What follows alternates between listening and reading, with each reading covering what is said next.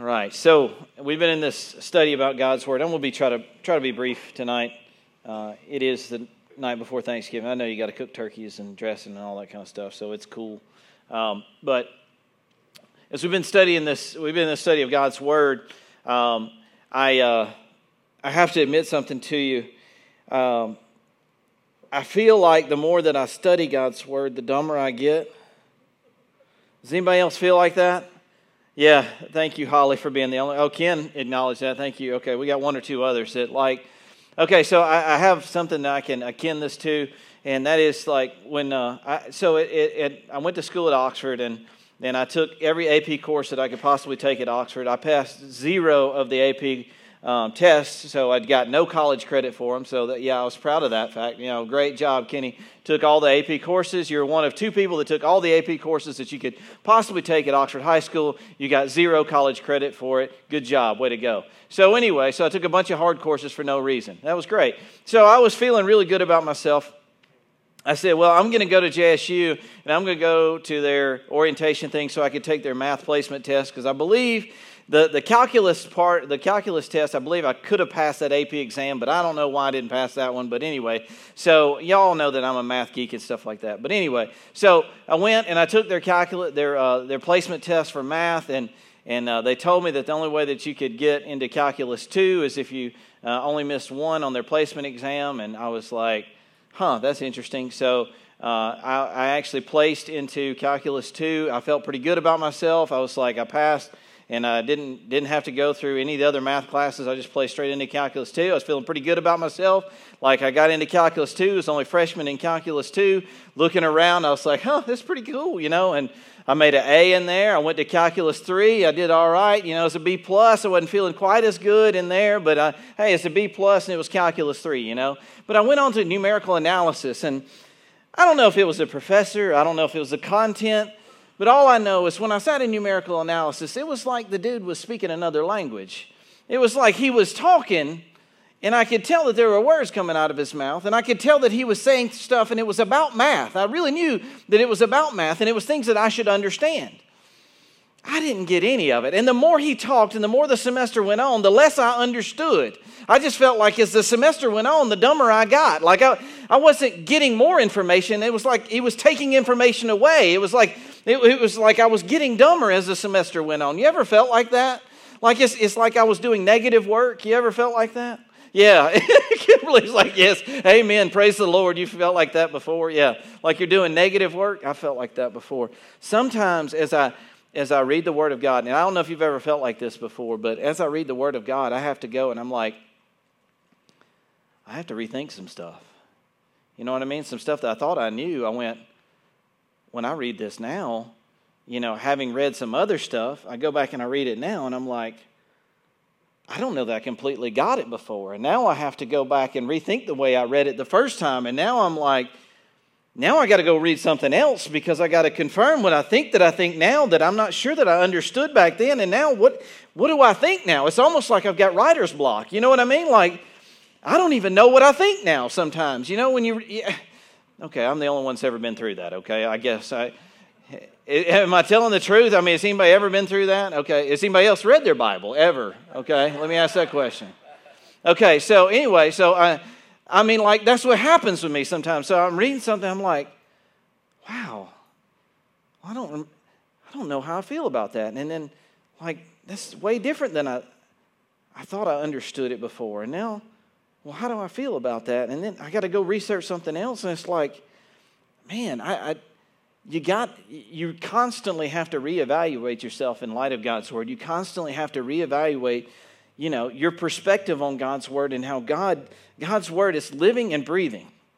And, and it, it is constantly shaping you and molding you. Not only uh, is, it, is it shaping you and molding you, but it's also showing you and teaching you constantly. And, and it, you know, it's, it's like when, when you're little and you understand stuff about math, it's different than when you get older and understand stuff about math. What you thought you understood about math when you were five years old is way different than what you think you understand about math when you're, when you're 18 years old. You know what I mean? You're like, well, I didn't really even get math when I was five. I really think that I get math when I'm 18. And then you're in numerical analysis, you go, well, I don't even know that I get math at all, you know? And, and it's like you go through this cycle sometimes in God's Word. And, and, and admittedly, I do that. Admittedly, I do that. And, and I want to tell you tonight that as, as we read the gospel accounts, as we read, as we read God's word, there, there's a perspective that I want you to understand too. And, and it, it, as we talk about what is God's word, I want you to understand something. You understand that God's word is not just this book that John actually refers to Jesus as the Word. As the Word.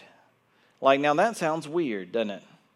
Like, when you hear John say that, and we'll read it in just a second, but as you hear John say, and we, we probably don't even need it up on the screen tonight, but as you hear John say that Jesus is the Word, it, you go like, well, that sounds weird. Like, He is the Word. What does that even mean?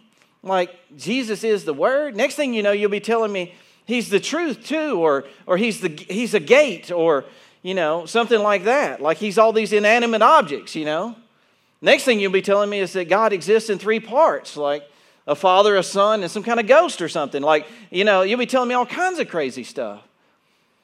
But, but John wants to explain to us the fact that, that Jesus is the living, breathing, Word of God. Now, I want you to understand what that means. When he says he's the Word, I want you to understand what, what he means. Now, now, that comes from the Greek word logos, logos, logos, whatever you want to say. It's a Greek word, okay? I think it's actually pronounced logos. And that just means, it, it really means uh, kind of an expression, if you will. So, now, now I thought about, I, have kind of run out of time, but I, I, thought about actually doing some charades up here. Y'all know what charades are, where you act out some stuff. And, and you guys are used to me acting goofy and doing some stupid stuff, and I don't mind acting goofy in front of y'all, but uh, I kind of decided against that. I was like, eh, we don't really have time for that tonight, but maybe I'll act stupid in front of you another time. But, but Tanya's like, oh, please act dumb.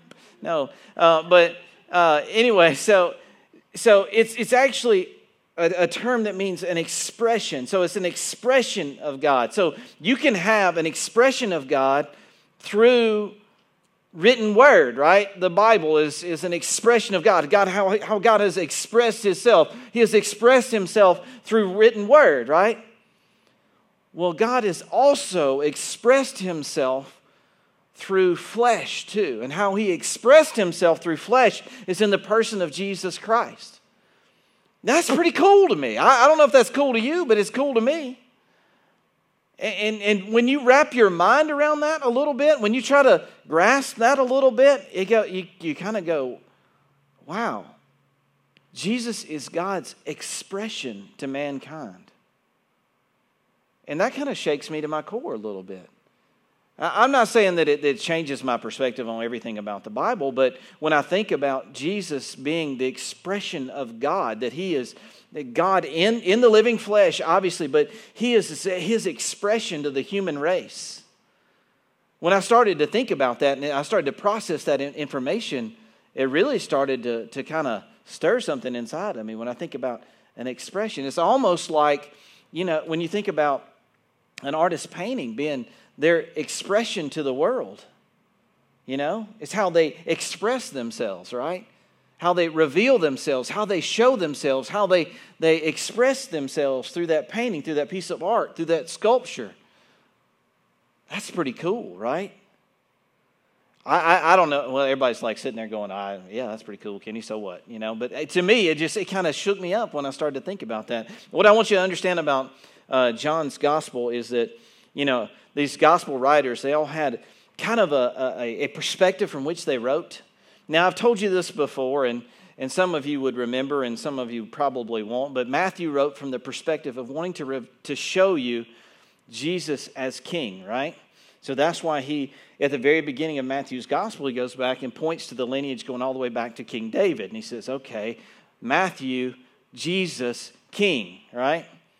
So Mark, he's writing from the perspective of a servant, right? Jesus as a servant.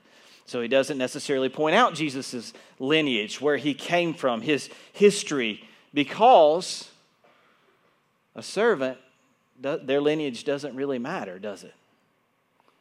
Doesn't really matter.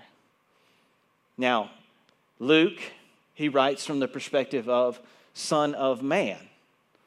So he, he in, in the very first part of Luke's gospel, when you're reading the Christmas story and all that, and you get through that, and you start looking at the perspective, and you start reading through the account, he takes it all, he takes his lineage all the way back to who? Adam, son of man. And then we get to John's gospel.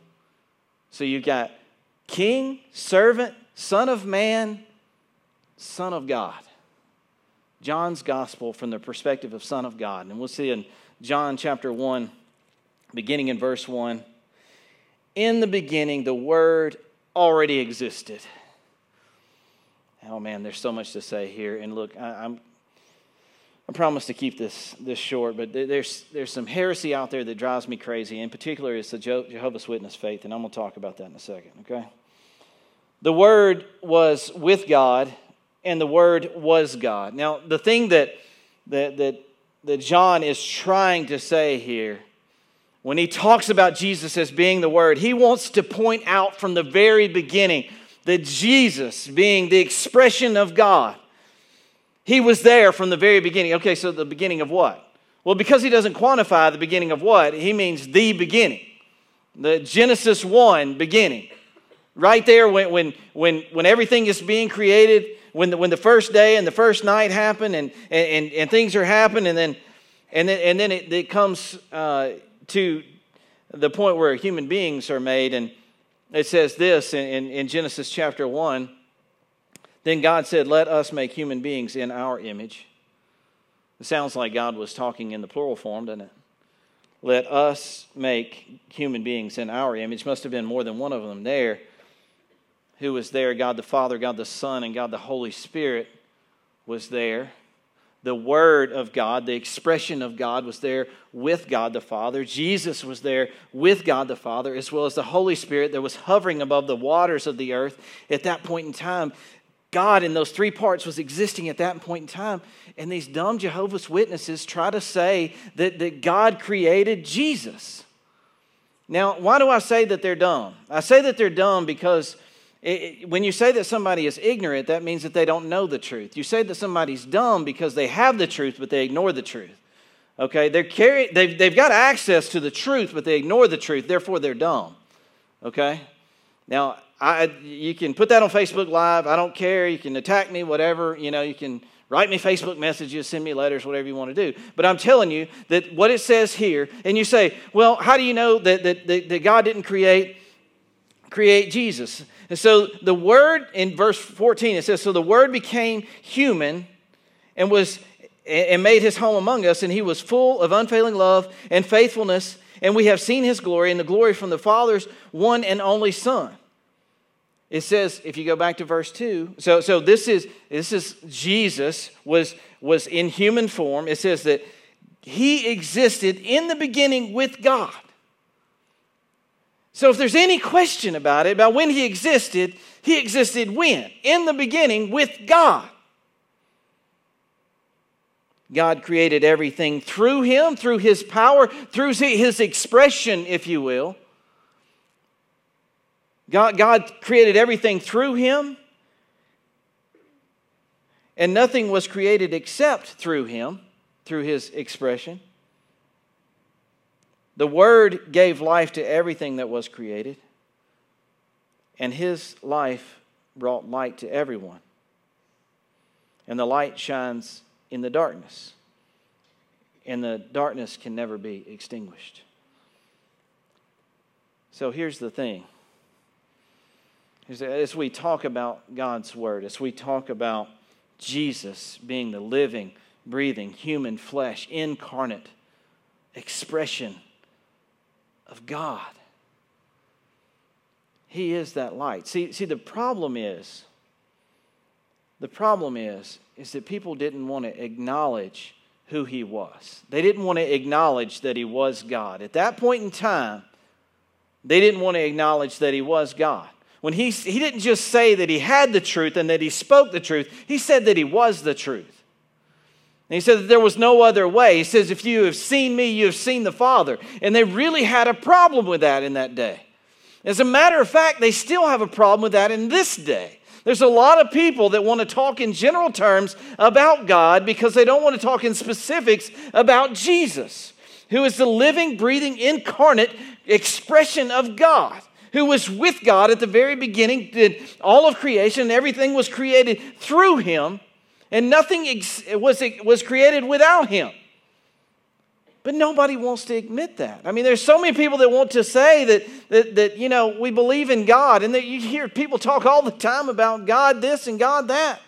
And it drives me crazy. It drives me crazy.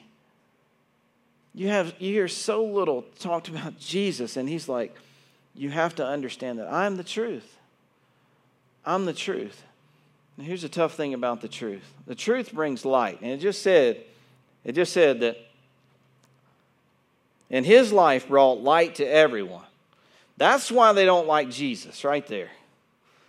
Because people like the darkness, they don't like the light so much. Am I right about that? Now, you say, I don't like the dark. I, I like the light. I like daytime. I don't like nighttime. Nighttime scares me. That's not necessarily true. You like nighttime a lot better when you're trying to hide. Am I right? It's a lot easier to hide at nighttime than it is during the daytime. And the reality is, the reason people don't like Jesus so much is because he sheds light, because he brings light, because he uncovers, because he brings light to the things that we don't necessarily like to talk about. That's the, that's the reason a lot of people have a problem with Jesus. See, this, this, this is what it is. I mean, we, we have pastors that will go on TV and they'll ask them point blank questions about is this right or is this wrong? And then they'll skirt it and go well you have to be you have to judge for yourself. God's the one true judge and you have to live according to whatever you think is right and wrong. And i'm like no there is truth here. God has expressed himself in written word and he has expressed himself through jesus christ. And this is truth this is truth and it can't be compromised and there's no other way around it okay if you don't like it, you can say that I don't agree with it and I don't believe it. You can say that all day long. But you can't say that I believe it and yet say that there's some other truth that's available because that's not true. That, that, that's, that, that, that's two contradictory statements. You can't say that this is God's word and it's God's truth and you believe that and yet say that there's some other truth available. That this is not contemporary, that this is old school that this doesn't match up with modern times. And I know that I preach on this a lot, and I know that I hound on this a lot. And I know that I take specific instances and I draw them out and I talk about specific things in society, and we've talked about many things in society where people say that. But we can't be stuck. We can't be stuck and say, well, you know, it's kind of this or it's kind of that, and maybe it's this. No, this is truth. You see, people didn't want to acknowledge that Jesus was truth. They didn't want to acknowledge that he was God. They didn't like the light that it brought. And the reason people don't like the truth now is they don't like the light that it brings to their life. They don't like people saying that what I'm doing is wrong, it's not okay, it's contrary to the truth. That there must be some other truth out there that makes it acceptable. I'm going to follow that truth because that truth makes me feel better. that's the world we live in. That's the world we live in. We, we, and that, that's a world filled with darkness. A world filled with light is one that follows after Jesus. And that's why so few actually do it. That's why so few actually do it. When we talk about God's Word, we've been in this series for quite a while. I want you to know that, that following Jesus is not easy. Anybody that tells you that it is is just a liar. It's not easy. Um, even understanding God, we, it, it drives me crazy that, that, that we even think for a second that we can begin to grasp even a superficial understanding of the, of the depths of this book. We do our best to, to, to maybe just get a glimpse of God through this, but man, there's so much depth here that we, we can study it for years and centuries and just be able to scratch the surface. And, and we're so audacious to think that we've got it all figured out, that we know a better way, that we, we, we know more than, than, than God knows. we know more than how God has revealed himself, expressed himself, shown himself to us. God has given us enough information for us to know that His way is the right way, that His way is the true way. He's given us that information, and we won't even listen to that. There's so many times when Jesus would tell people that were following Him around, they would be like, Oh, explain this to us, explain that to us. And they would be talking about heavenly things, and, and, and Jesus would be like, I try to explain to you earthly things, and you can't even grasp that. How do you believe that you'll ever be able to understand heavenly things if I try to explain those to you? Real truth. I'm talking about hard, light bringing truth. Real Christians, they'll embrace it. People that, that, that really embrace the truth of God, those are the real Christians of the world. Okay? God has revealed himself in two ways one through his written word, and the other through his son Jesus Christ. And you have to embrace both of them. You have to embrace both of them. The reason we know about his son Jesus Christ is, is because we have the, the written word that, that has shown us in detail through these gospel accounts exactly what he did and how he lived and what we were supposed to learn from his life and the things that he showed us about how God has revealed himself to us. And we don't need to ignore that. And John simply said, Look, I was there and I saw him and I laid my head on his shoulder. And this guy, he was truth. He was the living, breathing expression of God. And there's no doubt about it.